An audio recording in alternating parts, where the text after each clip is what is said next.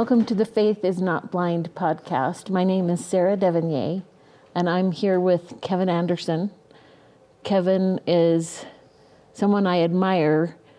One of the reasons that I chose him to interview is because he's in my ward, and as a gospel doctrine teacher, I ask questions in my classroom, and Kevin always gave such thoughtful answers, and, and I appreciated Uh-oh. them because they demonstrated some some deep good thinking.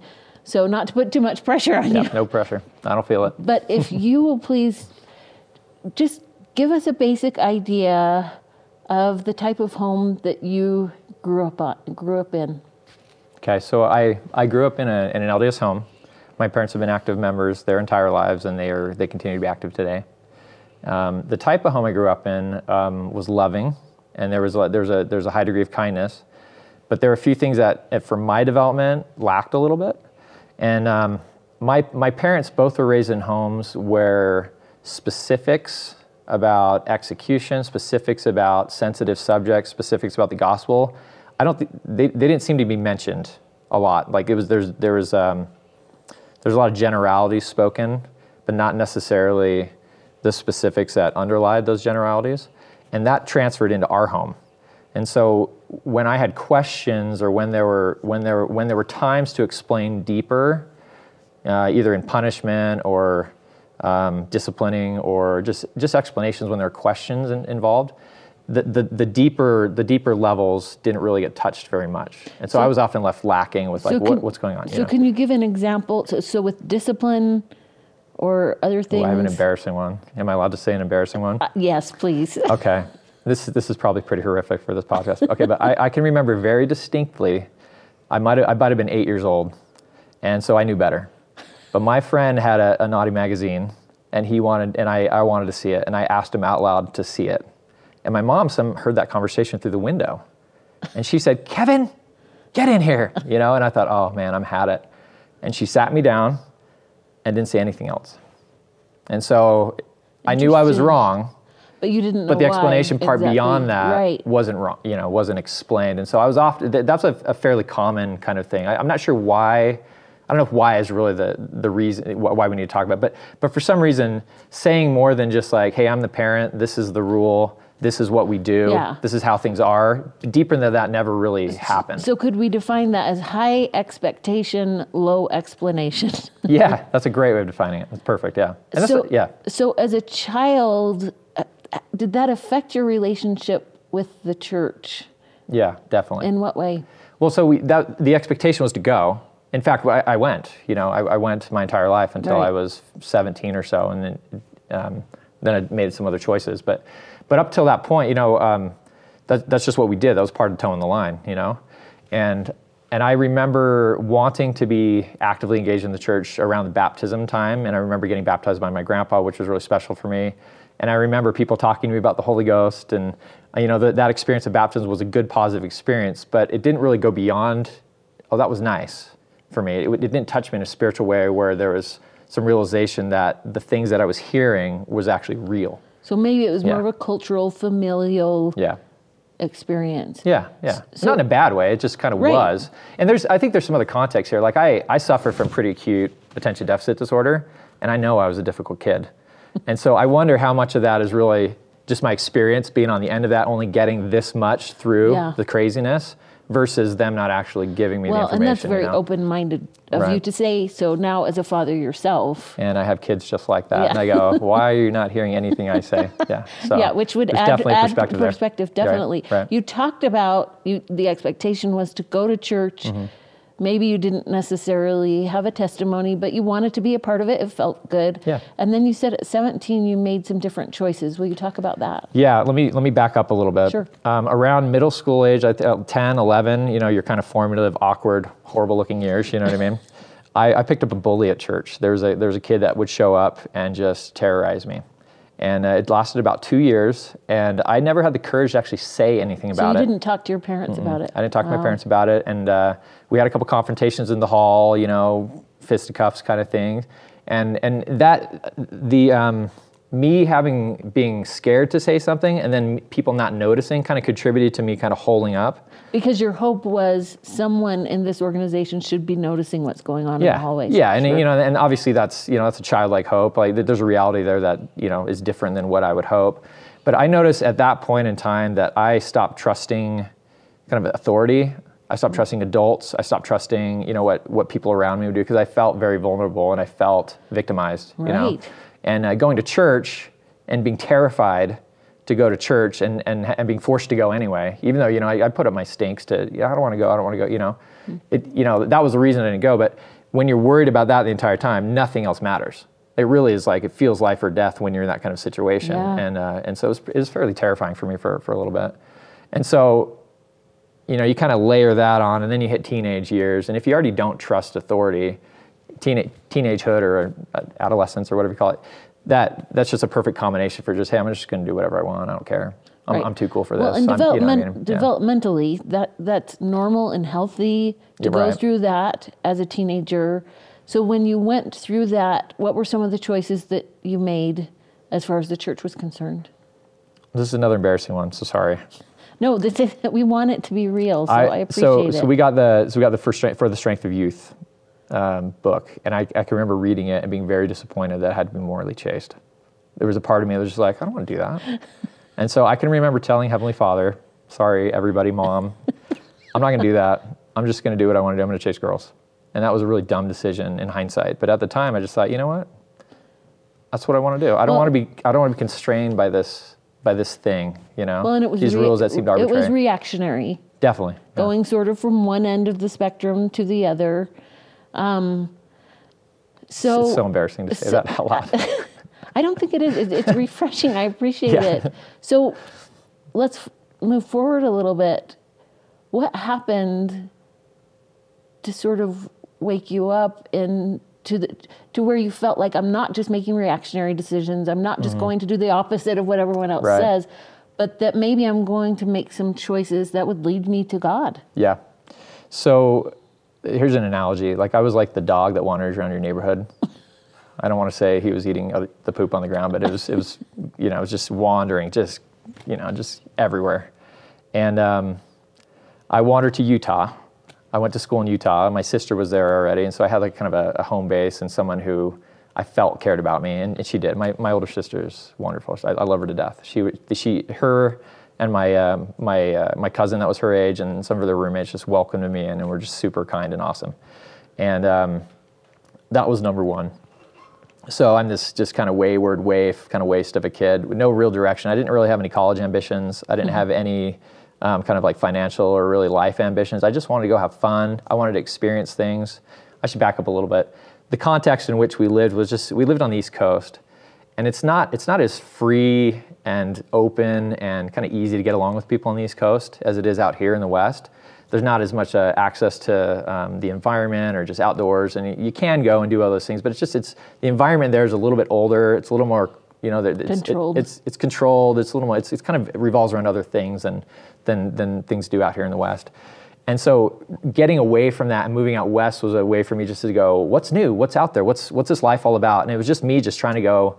I've never really experienced anything I really love except for a, a handful of things. Let me just try everything. You know? Right.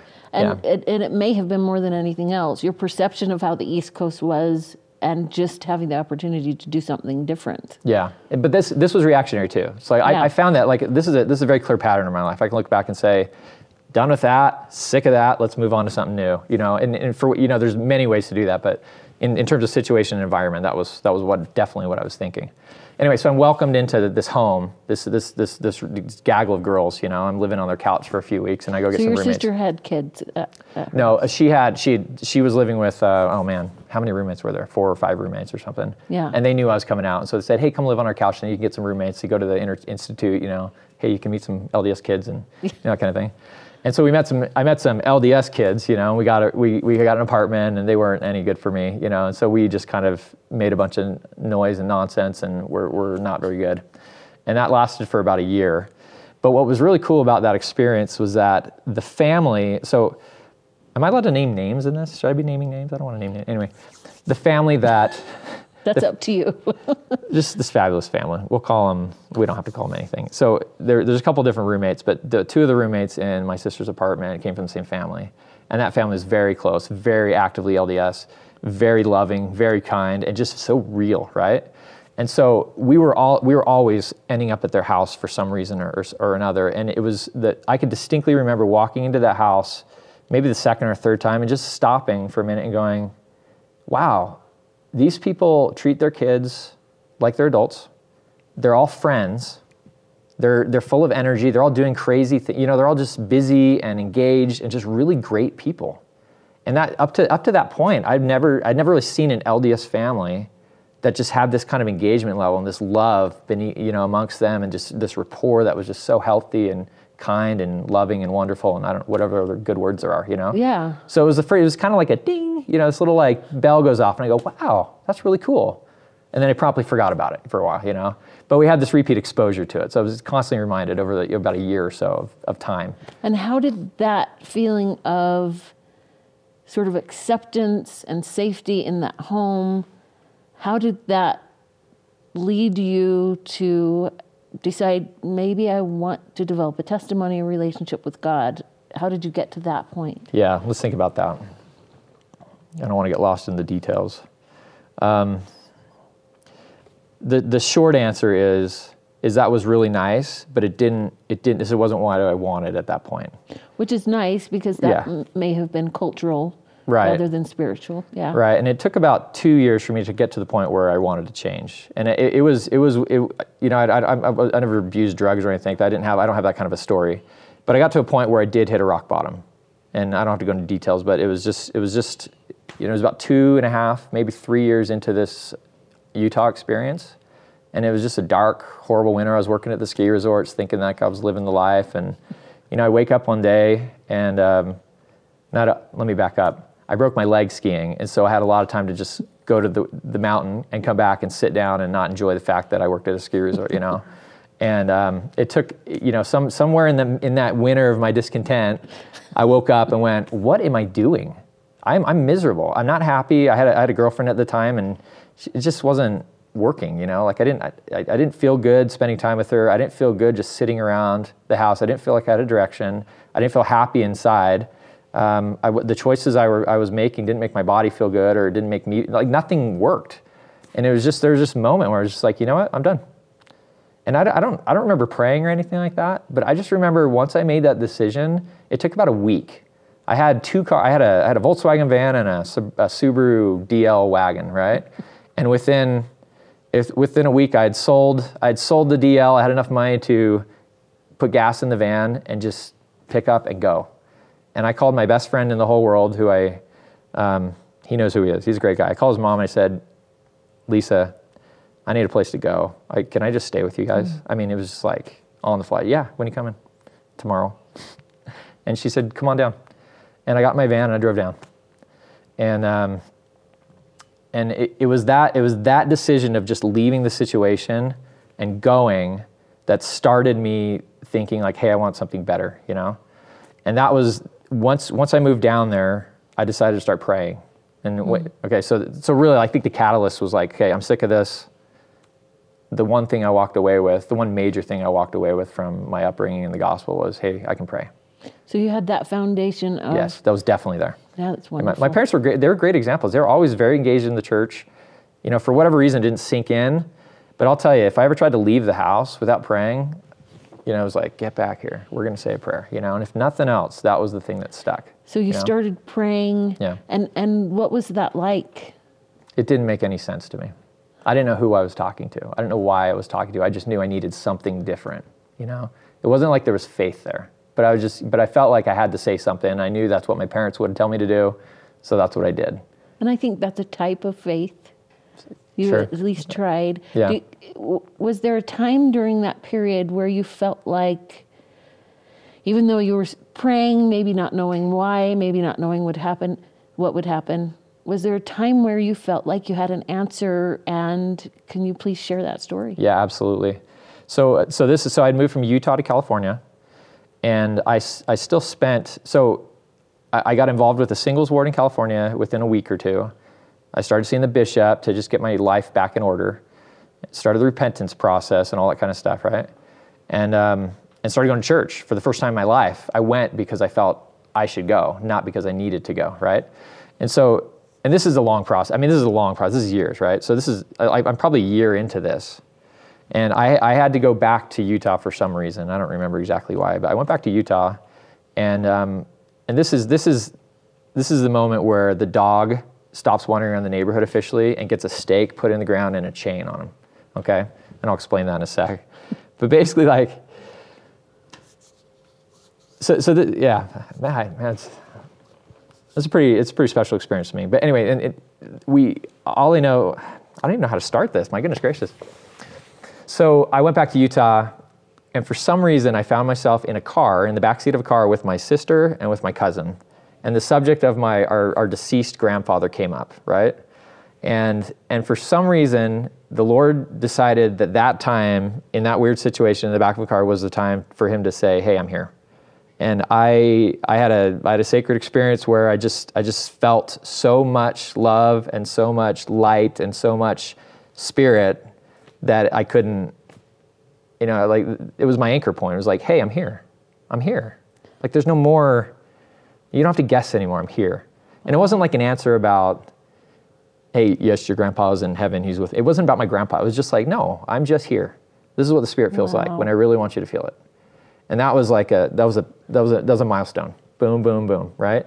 So I couldn't wander the neighborhood anymore. I was on a leash at that point, where it's like I, you know, I, I, I still can wander around. Like, you know, you know that dog that runs in a circle and he wears a circle around his post. You know, that was kind of me. You know, that gave me like the, that gave me like the this thing to rely on all the time. Okay. Yeah. Well, you were you were tamed. Right? I was t- yes, exactly. and so it's funny because like every every time there's questioning, every time there's I don't feel like it. I, you know, just anytime there's like a wander, like I start to wander, it, it, always the, the leash always ends. You know what I mean? There's always some point to go. Oh, that's right. I can't ever deny that. That that that I didn't ask for it. I wasn't specifically asking for this thing to happen to me. I just was trying to do better, and it wasn't. You know, it wasn't anything that I. Anyway. Yeah, you, it reminds me of the lyrics to "Come Thou Fount of Every Blessing." Prone to wander, Lord, I feel it. Yeah. Take my heart like a fetter and bind it. So once you add that, sort of that connection to God, where did it lead you next? It led me on a mission. So, so there's all this developmental things that need to happen in my life, you uh, know? Which, which was, so yeah. you chose to go on a mission. That was yeah. your choice. Yeah, so by this time I was 20-ish. And so I was long, well, not long past, but I was past mission age. And I already told, you know, I told my parents pretty clear, I'm, I'm not going on a mission. I don't think this is for me, you know? And so I intentionally didn't tell them, sorry, mom. but I kind of felt like it needed to be mine. I, di- I didn't want people cajoling me and asking right, me and bugging yeah. me and stuff like that. And I also didn't know how it was going to happen.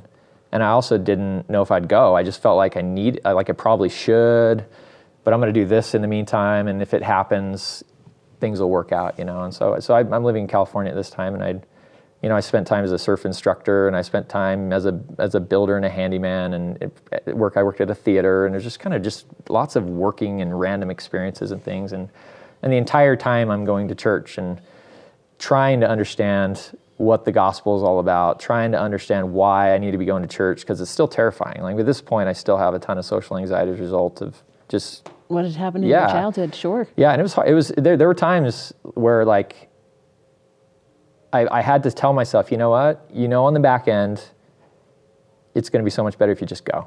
Just go to church. Just go to church. And I got into the habit. Like there, there was, there was, you know, there's, there was a good year, year and a half of going through that repentance process where I didn't, you know, I didn't want to go. It just everything just felt hard, and um, and but I, but but yeah, like, but I learned how to push through that, and I felt like the Lord supported me at the end of pushing through it. Always, that it was always like a relief to and have gone that, to church. Is that you know? what kept you pushing even when it was yeah. hard? Yeah, that's exactly what it was. Because because really, like it didn't like the gospel. I'm I'm a gospel idiot.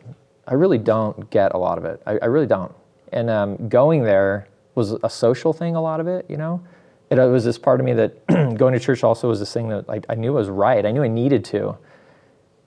But I, but I also didn't want to at the same time. You know, that, that there's the cognitive dissonance things. Like you just yeah. like I know I need to, but it's, it's, it's hard. I don't want to. I don't, I don't know if I fit here. I don't know if people like me. I don't know if I feel I really feel great all the time here. But it's funny, like time after time after time, pushing through those feelings and getting to church resulted in just at least at the very least just being like, I'm glad I went, you know. And Right, obvi- yeah. there's other blessings, obviously, of, of going. Obviously, you know, eventually the repentance process ended and it worked, and I got the spirit back and started being guided by it, and and starting to understand what that was about, and starting to feel that, and you know, and having and having the fact the fact that God speaks to His children become a reality for me, Yeah. which up till that, you know, up till understanding that the Spirit was actually talking to me and guiding me, was just this kind of like, okay, how's this work? I don't get it, you know. Why am I here? Who? What, what is everyone talking about with this spirit thing? You know, like I don't. Where's the rubber meets the road part of this whole Yeah. gospel kind of thing? You know. So So you get back from your mission and you get married and tell them how many kids you have now. I have four crazy, boisterous, Beautiful. insane, beautiful children. They're wonderful. I love them. Yeah. So, from where you are now, Mm-hmm. As a father, how do you teach your children so that they can hopefully have those experiences that you did? Well, let's let's just say we're very specific these days. We spend a lot of time in the details, and I wonder if we've swung too far. You know, sometimes I just see their eyes glaze over. and- Well, well your Pay ol- attention. I'm your talking ol- to you. Your oldest just got baptized. right? though. yeah, he's- yeah, yeah. We, um, man, we're. I, I don't know if we have a methodology. Again, we're we're pretty foolish when it comes to. I'm I'm pretty foolish when it comes to teaching the gospel because I, I feel like I just barely know enough to to to be dangerous. You know. um, but my children, like we, I'm, I'm very sensitive to the fact that the message gets in because I'm afraid of the message not getting in. I feel like I don't I don't want them to repeat any of Because, like you said, of my me- that my message experience, yeah. was in your heart. You knew to pray because you had right. been raised. But I want more of that message in there than just prayer. You know, I want them to be actually actively living the gospel by the time they're free to go. You know what I mean? I don't want them to wait until they're in their 20s to kind of figure things, to figure things out. But we we um, we spend a lot of time praying. We pray about a lot of different things. We've we've picked up the um, the, the the preach my not preach my gospel. I'm sorry, that's Come my mission. My me, come follow yeah. me. Excuse me. Uh, we started doing it in the mornings. We felt like if we if this was going to work, that a had to become a habit, and b we had to show Heavenly Father that it was the most important thing that we do that day, Mm. or one of the most important things we do that day. And so we, so it's been about three weeks. We're kind of slow getting on the bandwagon, but but uh, w- right away we've we noticed that the kids are way more engaged in scripture study when there's a pen and a paper in front of their hand, Hmm. and and it's short and it's succinct and it involves them somehow. And so I, you know, we're So just kind of playing around with that well, idea. I can't. There's no lessons there. They're making the choices. Yeah. So let me just ask you one last question. Mm-hmm. What is your relationship with God like now? How would you describe it? And how do you make sure that you're still freely working on it? So maybe you're not the dog that's still on a chain. You're you're a free dog and you can go wherever you want. What what keeps you coming back to him? Um, I, I know two things about God, and I know that, uh, number one, I know He's there. That was that was given to me, and then number two, I know that He loves me. Um, I, I, I- it's, it's interesting you asked that question because this is the first year in my life where I've been able to sit down and take stock of the entire of my entire life, and the pattern uh, that that's emerged. You know, where where I've sat down and been like, my goodness, like time after time after time after time after time. You know what I mean? On, and on and on. He's giving me these things that like a he knows I need. So like the need level's taken care of, right? But then he steps it up notch after notch, where sometimes he'll just give me things because I just like things. You know, I, I mean, there, I have lots of examples of that. One of them, can I tell you one? This is really great. It has nothing to do with anything, but I was at a, you know, this is this was me living in California. uh, you know, this is about 2001 or 2002, and I had I had studied surfing. I, this is the thing that I wanted to do with my life was surf, surf, surf. Anyway, so I, I flip open a surf magazine, and there in the back is this like ad for a surf camp, and this thought just goes bing right in my head. You should apply for that, you know. And so I applied for the job, got the job anyway. But the, the experience of living on the beach and teaching surfing like six six or seven hours a day was this like at the time it was great. In hindsight, I look at it and I was like, this was this giant just blessing, just just this gift of love. There's this thing like I mean I salivate over it. It's just this visceral experience that just this kid who really didn't have much or anything could like really sink his teeth through and really love, you know. And he just gave me this gift, and it it's just. I just knew it was like because he liked me, because he wanted me to be happy. It wasn't because like I needed. I didn't need to go surfing for a summer, you know.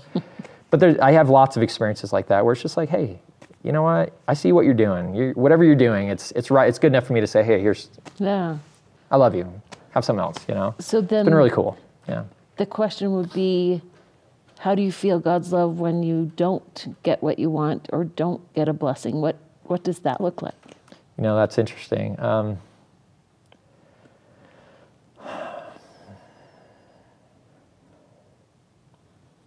I, wonder if this is me feeling or if it's God's love or me just feeling it. So let me ask you that. Let me think about that.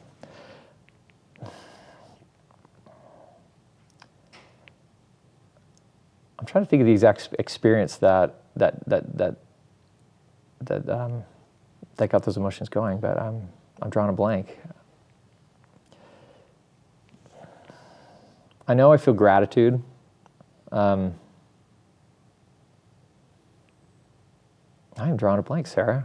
How do I Well- ask the question again? We cut this out. Cut that out. That's terrible. How do I feel God's love when I don't get or what I just want? Your relationship with Him, if it's not contingent on It's, a it- blessing. it's not. It's not, and I'm glad you asked that because because it's well, definitely now, not. uh, yeah, and how do you know? So I have I have felt so th- there's things so lately in the last couple of years we have felt beyond blessed like more than in my entire life. Like I don't even know where to start. Where we're just like are you kidding me? Really? You're gonna you're gonna be this nice to it so there's that. But like with that has been the flip side where when we well we, we ask for things and for some reason he's really willing to give us things for our business things for our house things for our kid you know just like give it like for, for some reason he's been very willing to answer prayers lately last year and a half or so. But there have been prayers that we've asked that we didn't get the answers. We didn't get what we wanted. And, and, and what was interesting about that, it wasn't, I never felt that it was a sign of his love saying, no, I don't love you that much anymore. Right. It was like, it, it- like I still felt gratitude. Like I still felt gratitude for all the things he'd already done, you know? And so I didn't feel like, yeah, I, I didn't feel like, I didn't feel like my relationship or that love was contingent on what I got or the answer Yeah. to the prayer or whatever. Yeah. Anyway, that's kind of a roundabout way of answering that. But I've, that, that's, that's been a, that's been a, a periodic thing where it's like, okay, no worries. Well, st- you know? Well, I like that because you definitely appreciate blessings, but that's not why you have a relationship with Him. Right. And your relationship is based on Him, not what you get from Him, and that's clear. Yeah, and the distinct, I like that distinction because like we, we feel like all those blessings are just icing on the cake. Like it's like we don't know why. It's, it's, it's really awesome that he's been taking such good care of us and being so nice to us. But like that's not we're not, we weren't Right. at, we were, it wasn't like that's why we were doing it, you know.